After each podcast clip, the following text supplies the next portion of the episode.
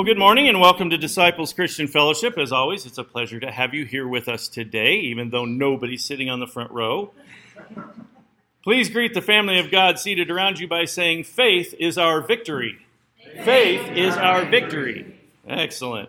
My name is Bear Deerdorf. I'm one of two teaching ministers here. Brother Weston Eden is the other. We are your volunteer servant leaders called to uh, shepherd you in the Word of God and uh, we want to present that to any and all who will listen. So, to hear any sermons that you might have missed, or to give them to others um, and share them with others, you may simply log on to our website at www.dcf-church.org, and you can click on your favorite podcast channel. We're glad that you're here with us today, both in person and online. Let's please welcome our online listeners by saying, Welcome, online family! Welcome, online family! Oh, that's nice.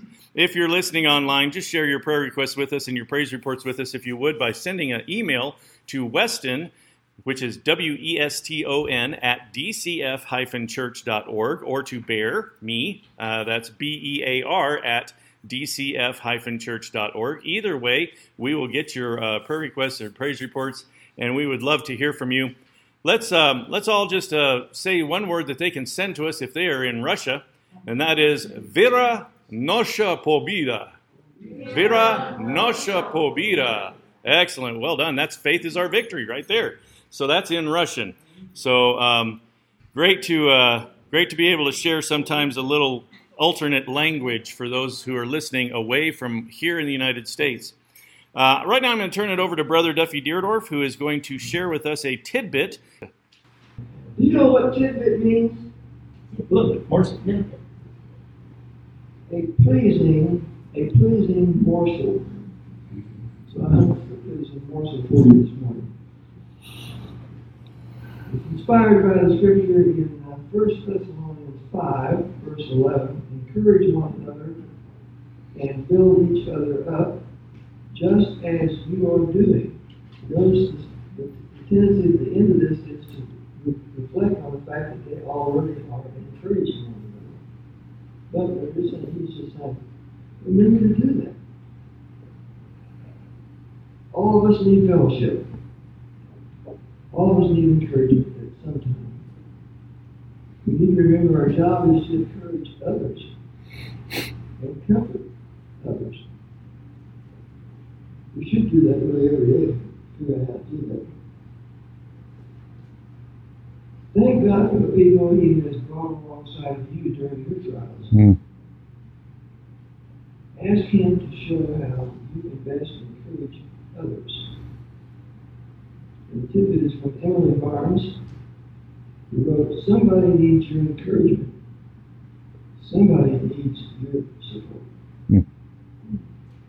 Amen.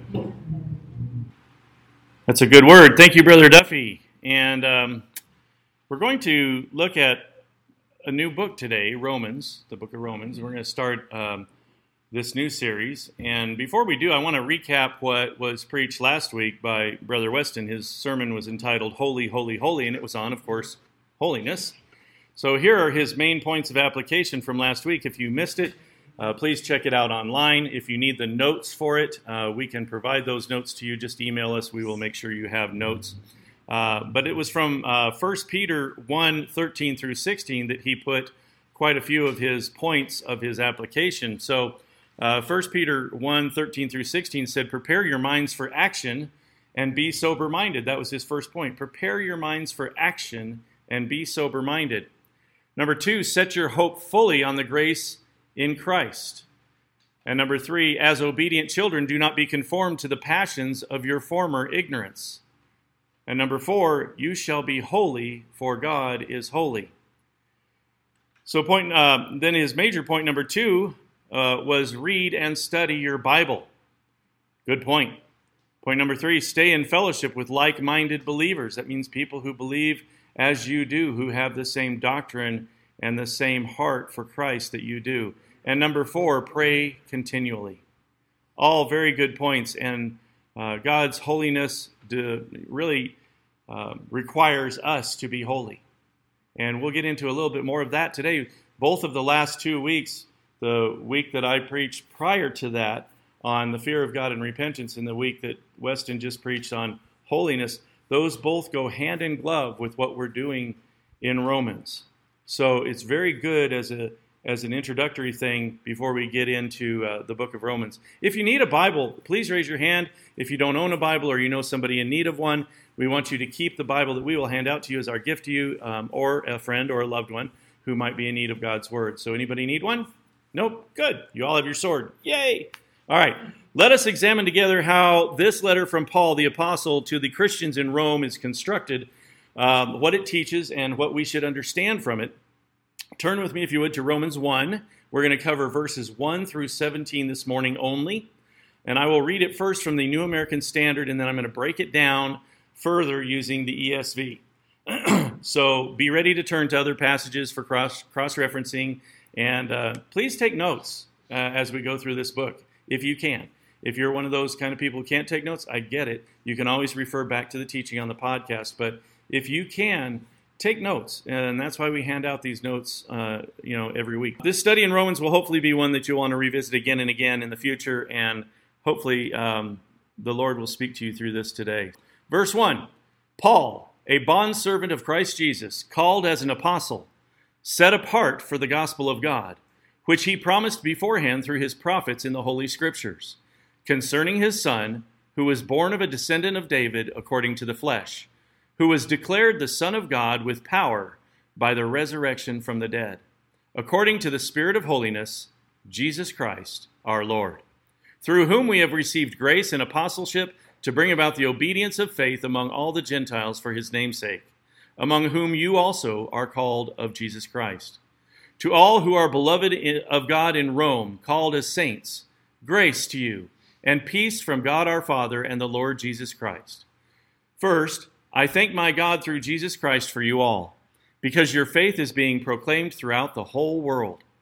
For God, whom I serve in my spirit in the preaching of, of the gospel of his Son, is my witness as to how unceasingly I make mention of you, always in my prayers making request, if perhaps now at last by the will of God I may succeed in coming to you.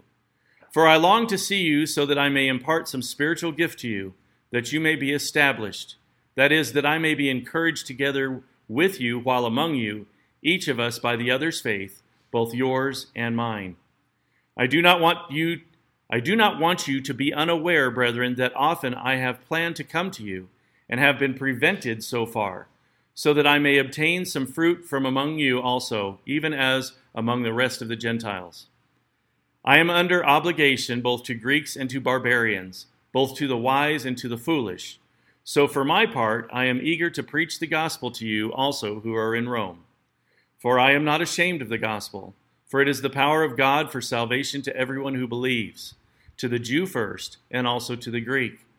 For in it the righteousness of God is revealed from faith to faith, as it is written, But the righteous man shall live by faith. So, before I go into breaking this down a little bit and talking about some different points, Let's first look at the time, the place, and the authorship of this book and the reason uh, that the Apostle Paul is writing this letter. He is assumed to be the author of this book. And we know he is writing it to all of the Roman believers because he says, who are all the believers who are loved by God and called to be his saints in Rome. He tells us that in verse 7, but we'll get to that in a moment. When he wrote this letter full of doctrinal teaching and wisdom, from where did he write it? So, Paul is believed to have been staying in the house of Gaius while on his third missionary journey in the Greek city of Corinth during the winter of sometime uh, around 56 to 58 AD. Uh, that's when he authored this letter. It was during his third missionary journey from Corinth. This letter was written when Paul was about to set out from uh, for Jerusalem. Uh, from Corinth. So see, in, uh, you, you, can see that in Romans 15, 25, where he says, At present, however, I am going to Jerusalem, bringing aid to the saints. So he had not yet gone there, but he was about to go to Jerusalem. Paul also considers himself to have completed his missionary work among the eastern provinces of the Roman Empire. Uh, Romans 15 19, he says, I have fulfilled ministry in this area. So he has fulfilled the ministry in this area, is what he says. And in Romans 15 23, he says, I no longer have any room for work in these regions. So he's going to be moving on. Um, uh, but you know, he wants to go and visit Rome one more time. Okay? But he's going to be moving on. Therefore, this journey is probably the one which was recorded in Acts chapters um, uh, 20 and 21, which we recently studied when we went through Acts. Uh, so it began in Corinth, and we studied that a few weeks ago. And Paul desired to go to Rome, but he had been prevented. Okay? So now he hopes to go there on his way to Spain, but first he's going to Jerusalem with a love offering for the poor uh, from the Gentile churches that are in Corinth. And that's the idea of, of how he's he wants to go see the Romans really badly, and he tells them that, but he's been prevented in the past, and now he's trying to work that out. So he's working out his itinerary. Therefore, in, in view of Paul's setting, Corinth seems to be the place from which he wrote this letter, and it was a letter of instruction for the churches in Rome for the purpose of explaining that salvation is offered through grace by faith in the gospel of Jesus Christ. So, this book was likely transcribed by Tertius, uh, bishop of Iconium, his traveling companion at the time, who was counted among the 70 apostles traditionally held to be sent out in the first century church. Okay? Now we know Paul was temporarily blinded at the sight of Jesus uh, on the Damascus Road, right? We remember talking about his conversion experience. And so he may have had some long lasting eyesight issues from that experience. We know that he had something that appeared to be like scales on his eyes that when he went to Ananias, they fell off. But um, there may have been you know eyesight issues as galatians 4.15 and galatians 6.11 seem to suggest but we know that he had writing issues, for sure, uh, which may have been a result of his poor eyesight. So, because he wrote with a large hand, he says, I, I, write, see which large letters I write with. Um, so, it's commonly believed that he um, normally employed the use of a amanuensis. Amanuensis. It's a hard word. Amanuensis, or a transcriber. Okay? Uh, Dr. Luke and Tertius seem to be the ones who were his Amensu, am. This is tough sometimes. Amanuenses. There's, yeah, so plural would be amanuenses, right?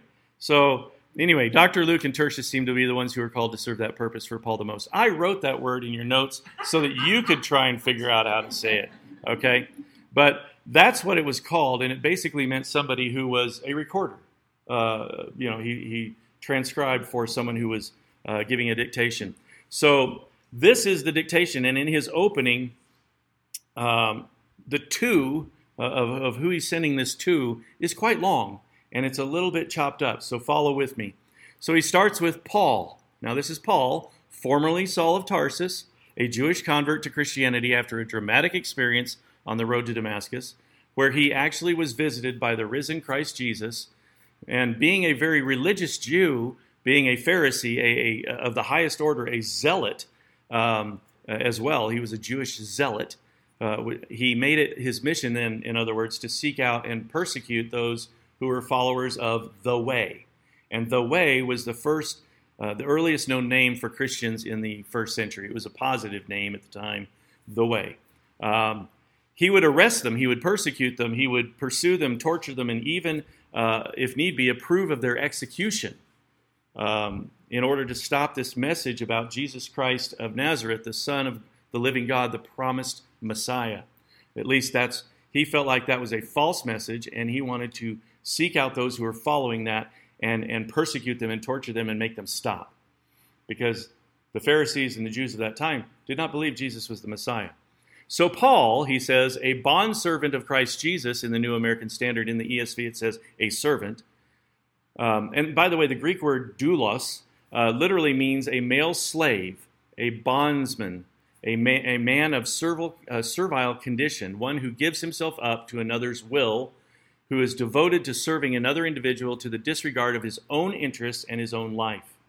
So, this is somebody, uh, when, he, when it says doulos in the scripture, it means this is a, a person who has bound their lives together to another and he is a bondservant of Christ Jesus. So, Apostle Paul introduces himself as a bondservant or a slave of Christ Jesus, and that by the will of God, he says. Now, according to both 1 Corinthians 1 1 and 1 Corinthians 2 1, he was called to be an apostle as well. And he says that as well in his opening. So, notice by the will of God, he was called. He did not appoint himself to be an apostle. And this is important. Many people today claim that they have received the office of apostleship, okay? And that's ridiculous. And, why is that ridiculous? Well, they didn't see Jesus, they've not seen him physically. Uh, they, they were not sent out by him either, and they did not receive power from the Holy Spirit and, and, uh, and the ability to perform miracles. These people are, are frauds. Okay? And the Bible tells us that there will be people in the end times who claim to be apostles, and that we need to be careful of those people, and we need to avoid them. So the office of Paul's apostleship was bestowed upon him by God in his will, and it was approved by the other apostles. Okay? So the other apostles who definitely did see Jesus in his flesh before he was crucified, they heard his testimony and they prayed and they uh, counseled with one another and they said, This man has seen Jesus Christ. This man has been sent by God. This man is an apostle. So it's not just his word, it's the, it's the will of God and uh, through a direct encounter with Jesus Christ, and it was approved by the apostles that yes, this is he is, a, he is an apostle. So if you turn to Acts 13 2, if you want, um, I'm going to read it. But he was sent forth by the Holy Spirit, um, who also came upon him to do great miracles. So in Acts 13 2, it says, While they were worshiping the Lord and fasting, the Holy Spirit said to the apostles, Set apart for me Barnabas and Saul, aka Paul, for the work to which I have called them. There is his approval by not only the Holy Spirit, but by the apostles. So, back to our text in the last part of verse 1, Paul was set apart, holy. Remember, we talked about holy being set apart. He was holy for the gospel of God. He was set apart for the gospel of God, which he, God, promised beforehand. Set apart, consecrated is that word that we talked about, uh, holy being, made holy for the gospel of God. We just studied that last week, and Paul was set apart as holy to do this work. Turn to Titus 1 1 through 3. And this is an introduction Paul makes to uh, in his uh, letter to Titus, and he says, Paul, a servant of God and an apostle of Jesus Christ, for the sake of the faith of God's elect and their knowledge of the truth which accords with godliness, in hope of eternal life which God, who never lies, promised before the ages began, and at the proper time manifested in his word through the preaching with which I have been entrusted by the command of God our Savior. So God entrusted Paul as an apostle. He was set apart and entrusted with the ministry that he had been given to proclaim man's salvation by God's grace through faith in Jesus Christ and to take that word to the Gentiles. Okay? So I want to, I see a few nods. Everybody getting this point of how Paul was called? Okay, got it. It was a calling of an apostle, which he most definitely was. So Paul understood that it was God's plan, his will, to be the one to fulfill it according to the prophecy recorded in the Old Testament. Okay? So Paul was set apart by the will of God for the gospel of Jesus Christ, which God promised beforehand through his prophets in the Holy Scriptures, verse 3, concerning his son who was descended from David, or as the New American Standard says, concerning his son who was born of a descendant of David according to the flesh. Okay? We know that God, uh, you know, when he sent Jesus, Jesus was not, he didn't have a father, an earthly father. He had a earthly mother, but he, he was born of the Holy Spirit. The Holy Spirit had impregnated Mary with uh, the seed of Christ. So um, that's why it says in the New American Standard concerning his son who was born of a descendant of David according to the flesh. So he was born of God, but he was also born of, of the flesh. So Jesus was, was a descendant of David. Matthew 1 1 says, The book of the earthly genealogy of Jesus Christ, the son of David, the son of Abraham. And of course, you can follow the genealogy as well and actually tie Jesus to the lineage of David. So Jesus, God's Son, was born into the world as flesh, Emmanuel, the divine Son of God, the second person of the Trinity, was born as a human, 100% man, yet also 100% God, born unto us as flesh. He was descended from David, okay? That bloodline.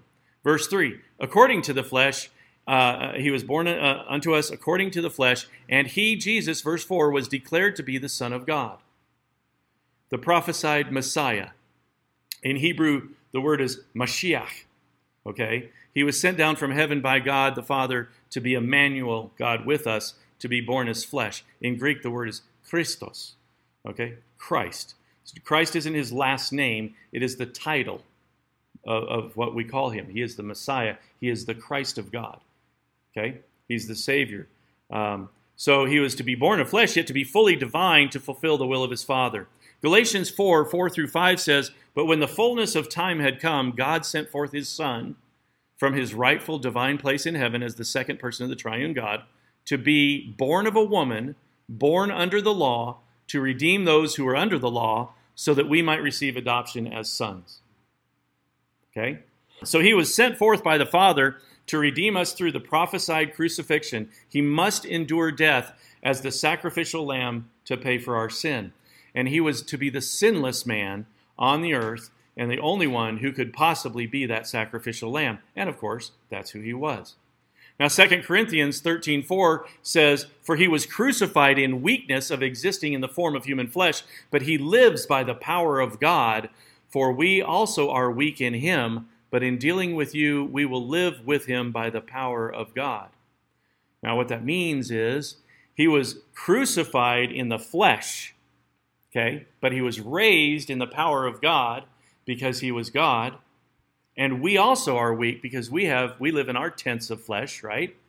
We are weak, but we will also live with him by the power of God. We will be resurrected as he was resurrected.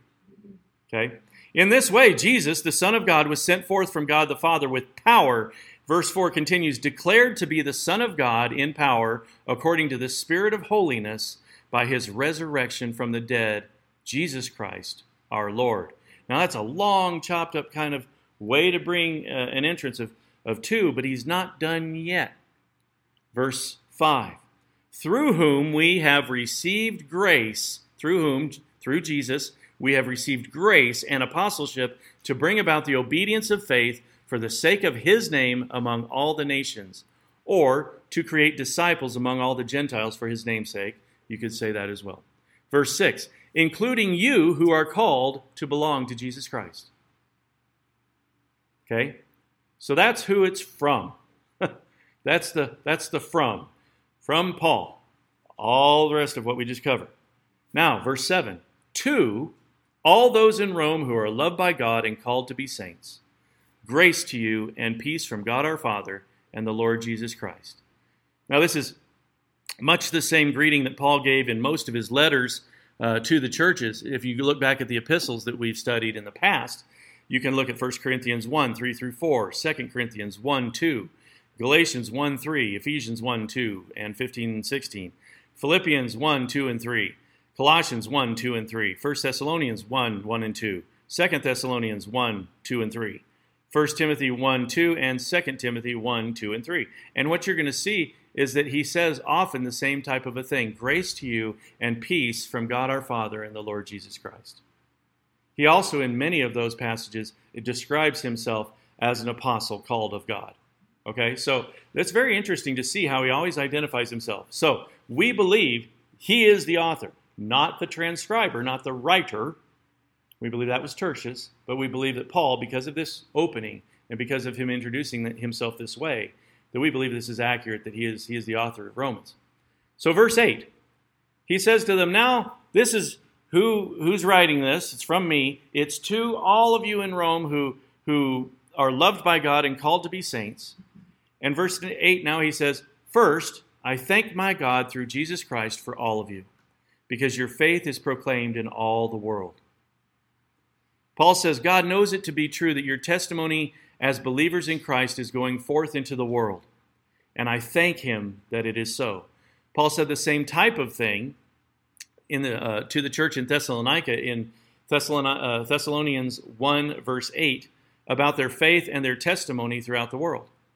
Okay, he said, For not only has the word of the Lord sounded forth from you in Macedonia and Achaia, but your faith in God has gone forth everywhere, so that we need not say anything.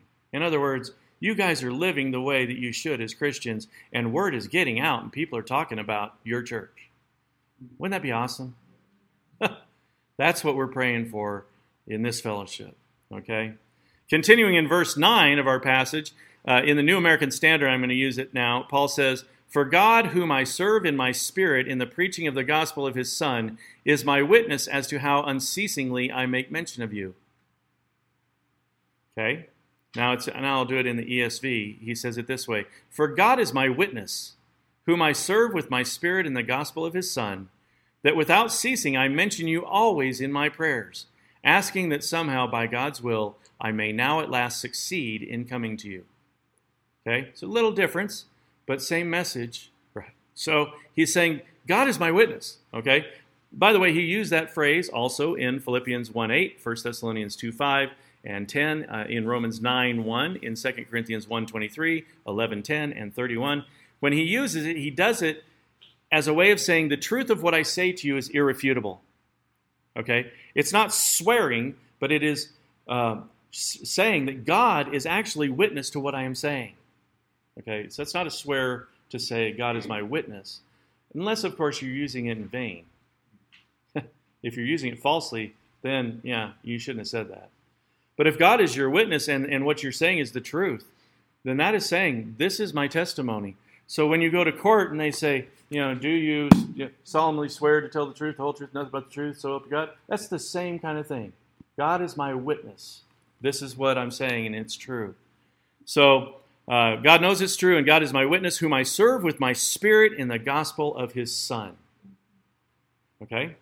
In Acts 24 14, Paul declares that the God whom he serves is the one and the same uh, as the God of the Jews, proclaimed in the Torah and in the prophets. He says, I worship the God of our Hebrew fathers, believing everything laid down by the law and written in the prophets. That's the quote from that verse. Okay? But here he adds not only that he serves the same God, but he serves the gospel of God's Son, Jesus Christ. He finishes the thought that God knows that what I say is true, uh, that without ceasing I mention you always in my prayers, asking that somehow by God's will I may now at last succeed in coming to you. Now, I just want to interject one thing here. Uh, how often, you know, somebody says, Will you pray for me? Will you pray for me?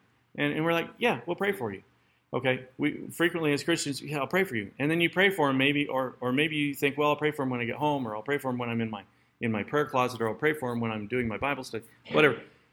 And then sometimes you don't, right? I mean that happens, right? I, I mean, I've done it, uh, but I would encourage you if you're going to tell somebody you're going to pray for them, do it like Paul. God is my witness. I don't cease in praying for you. I pray for you all the time. Okay, so when you're telling somebody you're praying for them, it, pray for them. Pray for them right then. Pray for them at the next meal you have. Pray for them when you go to bed. Pray for them when you get up. That's what he's saying. I pray for you. I remember you always in my prayers.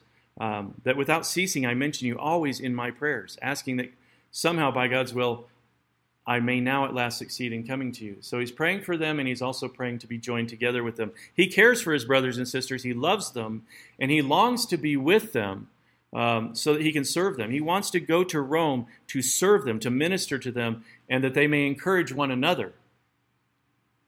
Okay, verse 11 says, For I long to see you, that, that I may impart to you some spiritual gift of mine to strengthen you. That is, that we may be mutually encouraged by each other's faith, both yours and mine. Paul wanted to share the gifts the Holy Spirit had given him with his fellow believers in Rome. He longed to encourage them, to enrich them, to edify them, to embolden them, to exhort them to be all that God has called his holy people to be. Paul wanted to be with them in order to serve them, but he also wanted to be served by them in the same way. He wanted them to encourage him and embolden him and strengthen him and edify him. He wanted those same things that he wanted to give. Do you know that when you come to church, it encourages me? You know, do you know that when you when you come to church and sometimes you say things, God has wanted you to say that so that I could hear it. You think I come to church or Weston comes to church and we don't get convicted? You're wrong. We come to church to hear the word of God just like you. and when I come to church and, and I say something, even just about, just here's a perfect example, like the prayer thing.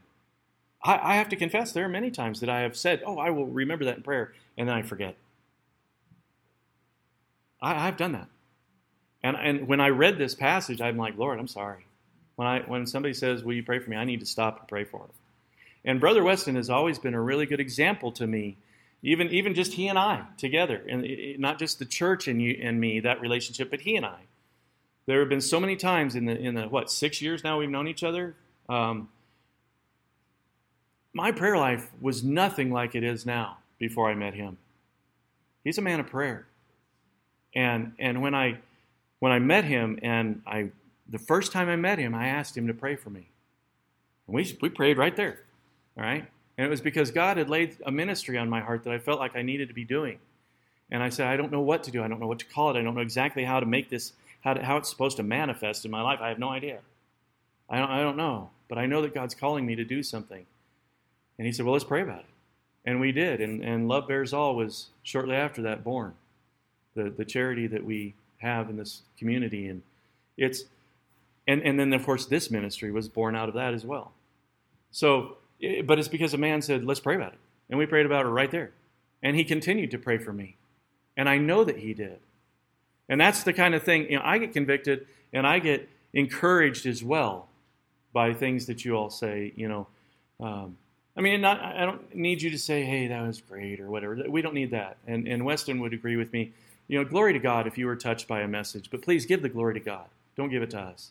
But when you come to us and you encourage us by saying these kinds of things, man, I, I really learned something. The Lord really taught me this. Those things I love to hear. It encourages my spirit.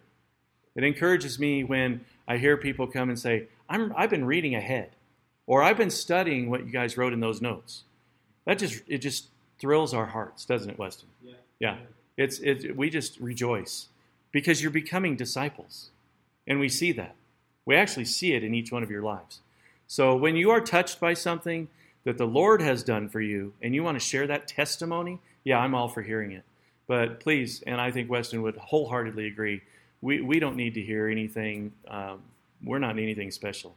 We're just sharing the, the word as the Lord has revealed it to us with you. And, and there's nothing that we're doing that's special. So um, thank you, but let's give glory to God. Um, but Paul wanted to share these gifts that the Holy Spirit had given him with his fellow believers, and and and so he wanted also to be served by them. So is not that also just another? Isn't that just truly what you desire when you come to church? I mean, doesn't your heart long to serve others here, but you also really kind of want to be served as well? I mean, isn't that true? Don't you come to church hoping that in your worship of God you might have an opportunity to minister love and, uh, and, and to be ministered to in love by them? I think you do. I think that's why I wanted to go to a, a body of believers that was like minded. Uh, uh, I, I, wanted to go to a fellowship where I could share my hurts and my joys and my praises with people and also hear from them. And then we could pray for one another and we could minister to one another. So I believe that's why, um, that's, that's why we come to church. And, and if not, perhaps you're confused about your role in this body. Uh, your role in the body of Christ, as God has defined it, you're called to be alive and functional in the body. You are called to be a functional part of the body of Christ. No matter how small of a part, you are called to be functional in the body of Christ. The, the head of the body is Jesus. But we are the parts of the body that do ministry. And, and, and the body ministers to its parts in Him we minister to one another, and we also minister to Him. Okay? Worship is not just coming in and singing songs and hearing a message from the Word. Worship is ministering to God. It's ministering to Him. It blesses Him when you raise your voice in worship. And when you lift your heart up to Him and say, I want to hear what you have to say to me from your Word. That's worship. And when you go and you minister to one another, that's also worship. When you serve in your giftedness, that's also worship. Okay? All of these things are worship. It's not just doesn't just mean singing songs. Okay? In ministering to one another in love, did you know that we also minister to God? The answer should have been yes. We bless, we honor, we glorify, and we revere Him when we serve one another in love as His Word commands. The commands of God are that we love Him with all of our heart, soul, mind, and strength, and that we love each other as we love ourselves and that we give of ourselves in ministry to others as Jesus loved us and gave himself up for us. In being obedient in love toward one another, we are obedient to Jesus' commands and we fulfill the law of God. Okay? Verse 13. So Paul continues and he says, I do not want you to be unaware, brothers. In the Greek, adelphoi can be translated either as brothers or brothers and sisters, it, brethren. It refers to the body of believers, okay? It doesn't just mean just the men, okay? So he says, I do not want you to be unaware, brothers, that I have often intended to come to you, but thus far have been prevented. In order that I may reap some fruit, is the word in the NASB, that I may reap some harvest, is the word in the ESV, among you as well uh, as among the rest of the Gentiles. So what he's saying here is that he has intended to come to the Romans for some time, but up until now he has been prevented. Okay? You can also see in Acts 19:21 where Paul had resolved in the spirit to see them, the Roman believers, just as he did the believers in the church in Thessalonica in 1 Thessalonians 2, 17 to 18, where he said in his letter, We were torn away from you, brothers, for a short time, in person, but not in heart. We endeavored the more eagerly and with great desire to see you face to face because we wanted to come to you, I, Paul, again and again, but Satan hindered us. So he was prevented by who? By Satan. Satan, and, and yes, it's true, Satan does put obstacles in the way of Paul doing what he had planned to do in ministry. So we should also expect that Satan will do what he can to stop us from doing the work of the ministry as well, right? So when you're doing something God's called you to do, don't don't think you're just going to be able to skate all the way down there and not have some bumps along the way. Satan's going to try and do everything he can. That doesn't mean that we need to fear Satan or his demons. That is not at all what I'm saying. Nor does it mean that we should go around hunting demons, okay?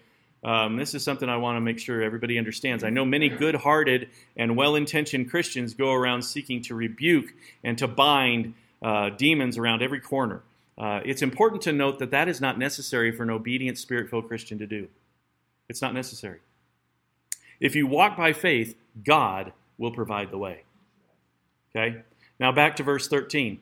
I do not want you to be unaware, brothers, that I have often intended to come to you, but thus far have been prevented, in order that I may reap some harvest from among you, as well as among the rest of the Gentiles. Paul is not seeking a monetary gift. That's not the harvest he's talking about, or the fruit, depending upon your version. That's not what he's talking about. He, but he's talking about a harvest of spiritual fruit that increases to their credit. Okay? So as he also said to the Philippian church in Philippians 4:17, not that I seek the gift, but I seek the fruit that increases to your credit. Okay? So what he's seeking here is he wants to uh, reap a harvest from them of growth in Christ. He wants to see that they have become true disciples of Christ, that they have grown in the knowledge and the wisdom of God. That is a harvest he wants to take. Okay? Not looking for money. Verse 14.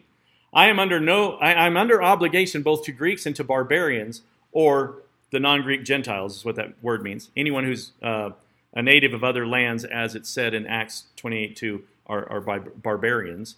But he says, I am under uh, obligation both to Greeks and to barbarians, both to the wise and to the foolish, to preach the gospel of Jesus Christ, is what he's saying. I'm under obligation. He is obligated, he's obliged, he is compelled, he is constrained or required in his service to God to preach the gospel.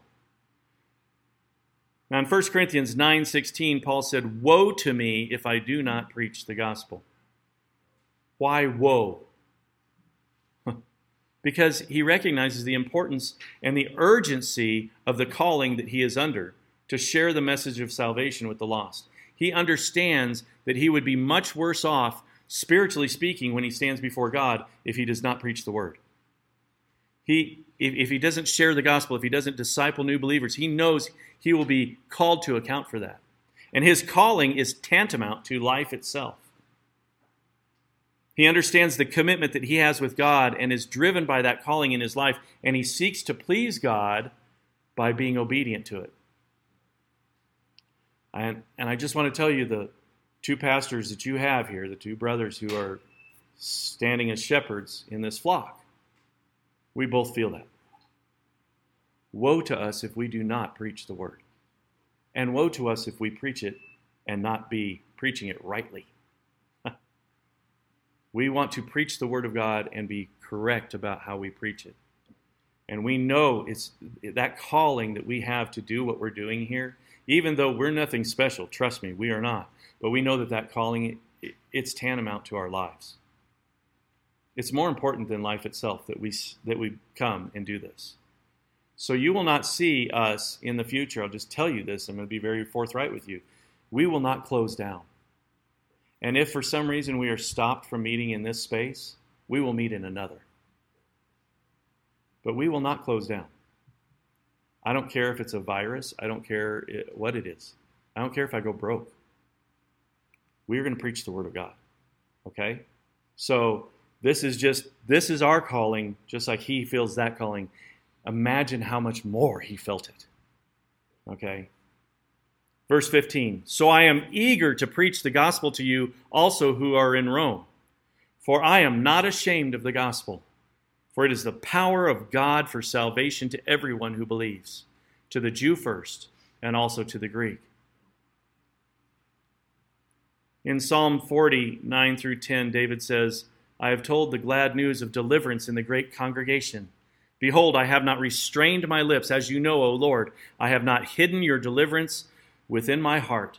I have spoken of your faithfulness and your salvation. I have not concealed your steadfast love and your faithfulness from the great congregation. That is the same kind of thing. I am not ashamed to speak of my God, to speak of his gospel, and to share Christ.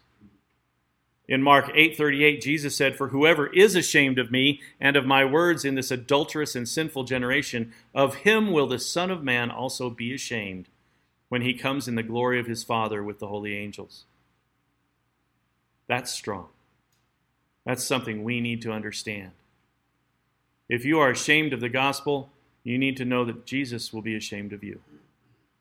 Paul is not ashamed of the gospel, and in 1 Corinthians 1:18 Paul says it again in a different way. He says, "For the word of the cross is folly to those who are perishing, but to us who are being saved it is the power of God." The word of the of the gospel is the power of God, the power to save our sinful souls from hell. It is the power of God unto salvation. In Mark 7, Jesus spoke with a Syrophoenician woman, a Gentile, whose daughter was possessed by an unclean spirit.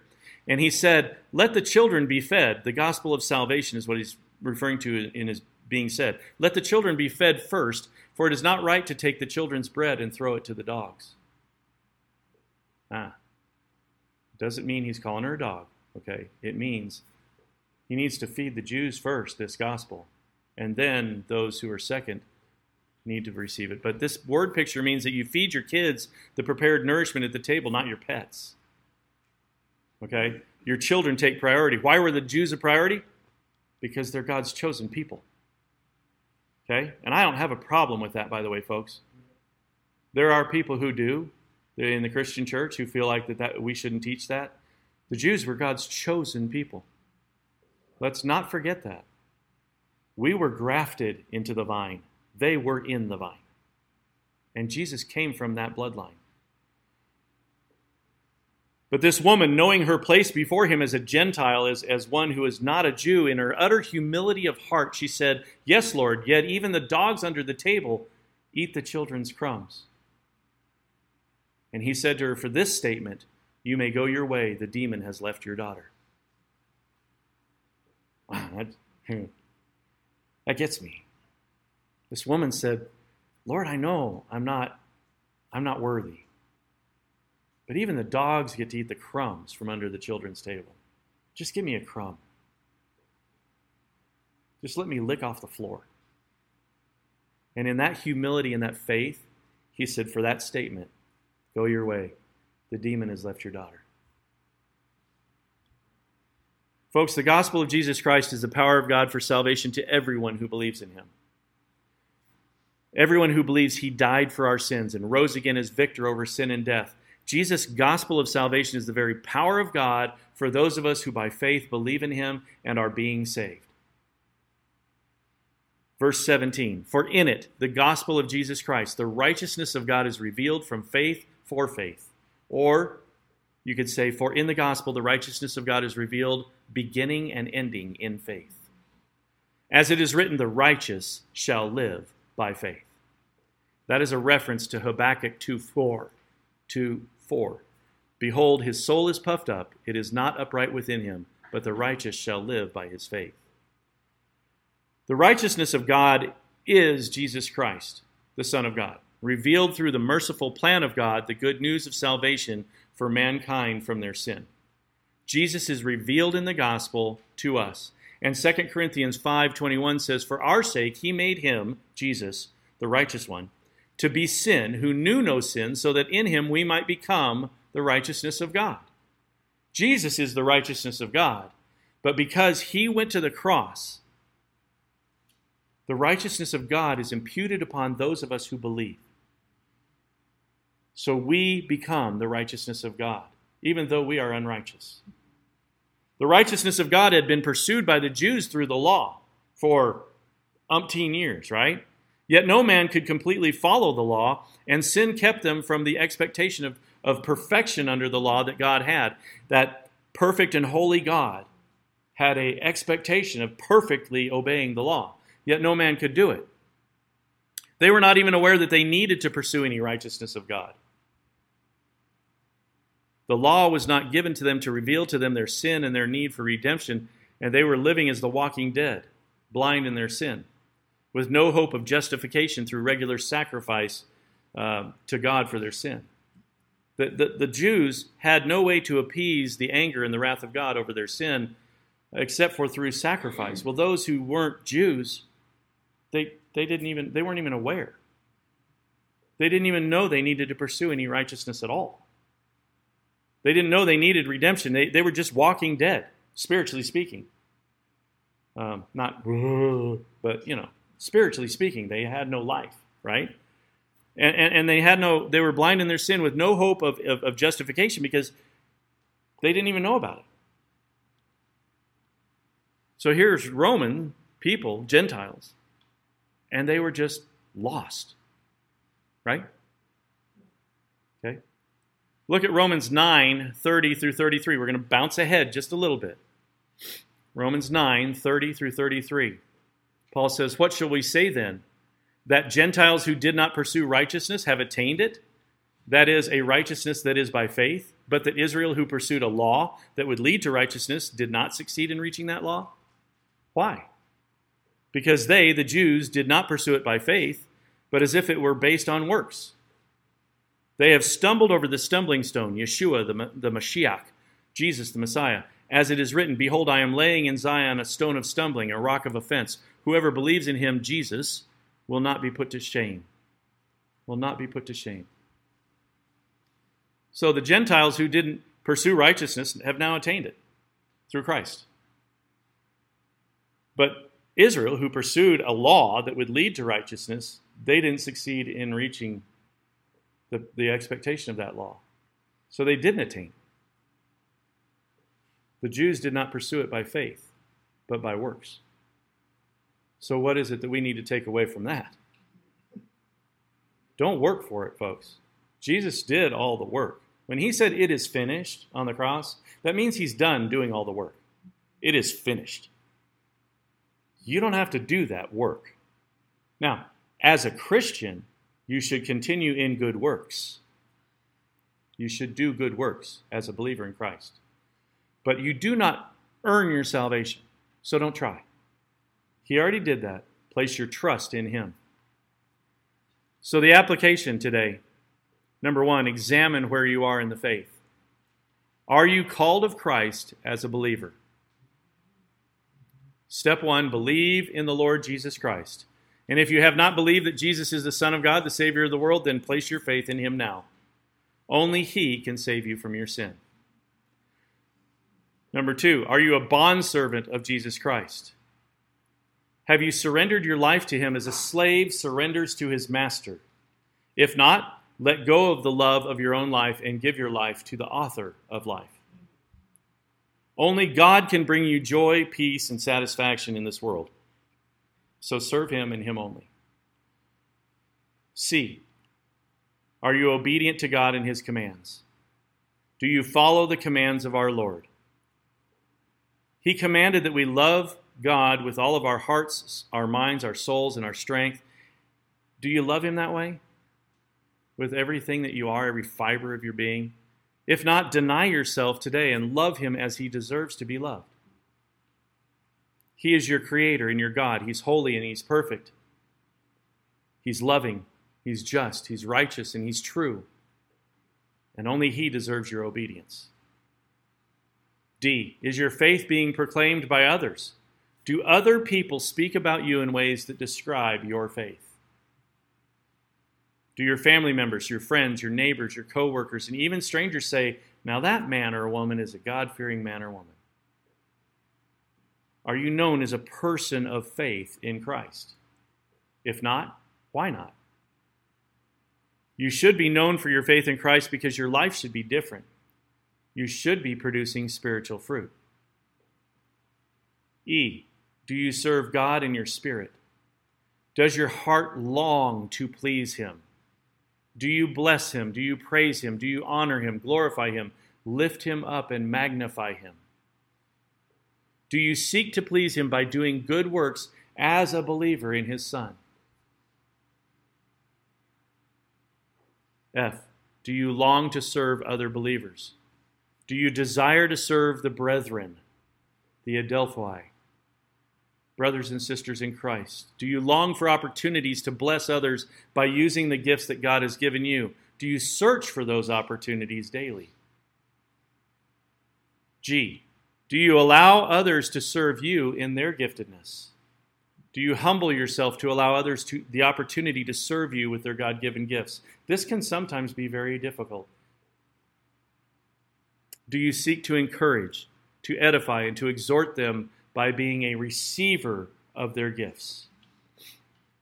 H. Do you share his gospel with others? Do you willingly and eagerly share the gospel with the lost? Do you seek opportunities to share the love of Christ with those who are going to hell and are in need of a Savior? Do you have a plan prepared of how to show them the way to be forgiven and receive God's free gift of grace through faith in Christ? You know, a simple way is just to share the image that was at Golgotha, at Calvary.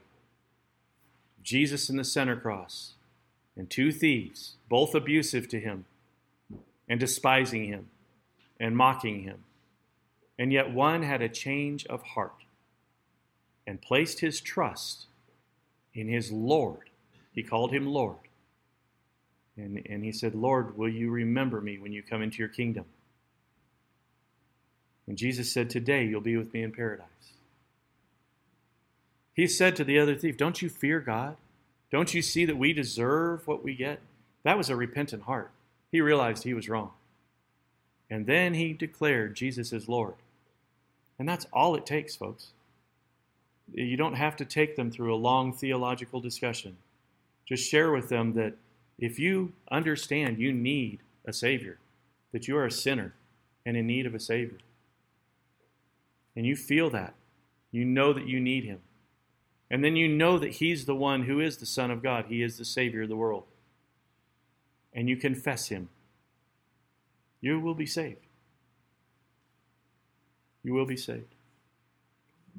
I, are you ashamed of the gospel of Christ? Do you get embarrassed and shy away from telling others that you're a Christian? Do you feel scared to share that Jesus is your Savior and the Lord of your life?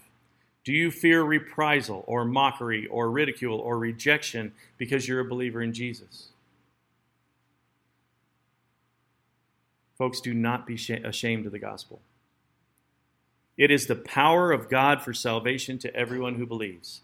In the gospel is the power to overcome sin and death and hell. Jesus is the conquering king. Do not be ashamed of the message of the king. If we are ashamed of him, he will be ashamed of us. Let's pray. Dearest Heavenly Father, I, um, I thank you for this morning. And I just, you know, blessed be your name. We come before you to honor and to uh, worship and to praise you this morning. We opened your word in the book of Romans this morning, and we see that Paul is your called servant, obedient to serve you and your people who were outside of, of the chosen ones. He was unashamed of the gospel, and he proclaimed it in love to those who were in need of hearing it, those who were on the highways and byways who weren't in the invited guest list. And Father God, I, I, I please, I just ask that you would give us the same zeal for the kingdom, the same burden that Paul had for the lost, the same fire in our bellies to be the people of God that you want us to be and to be unashamed of the gospel. In the name of Jesus we pray. Amen.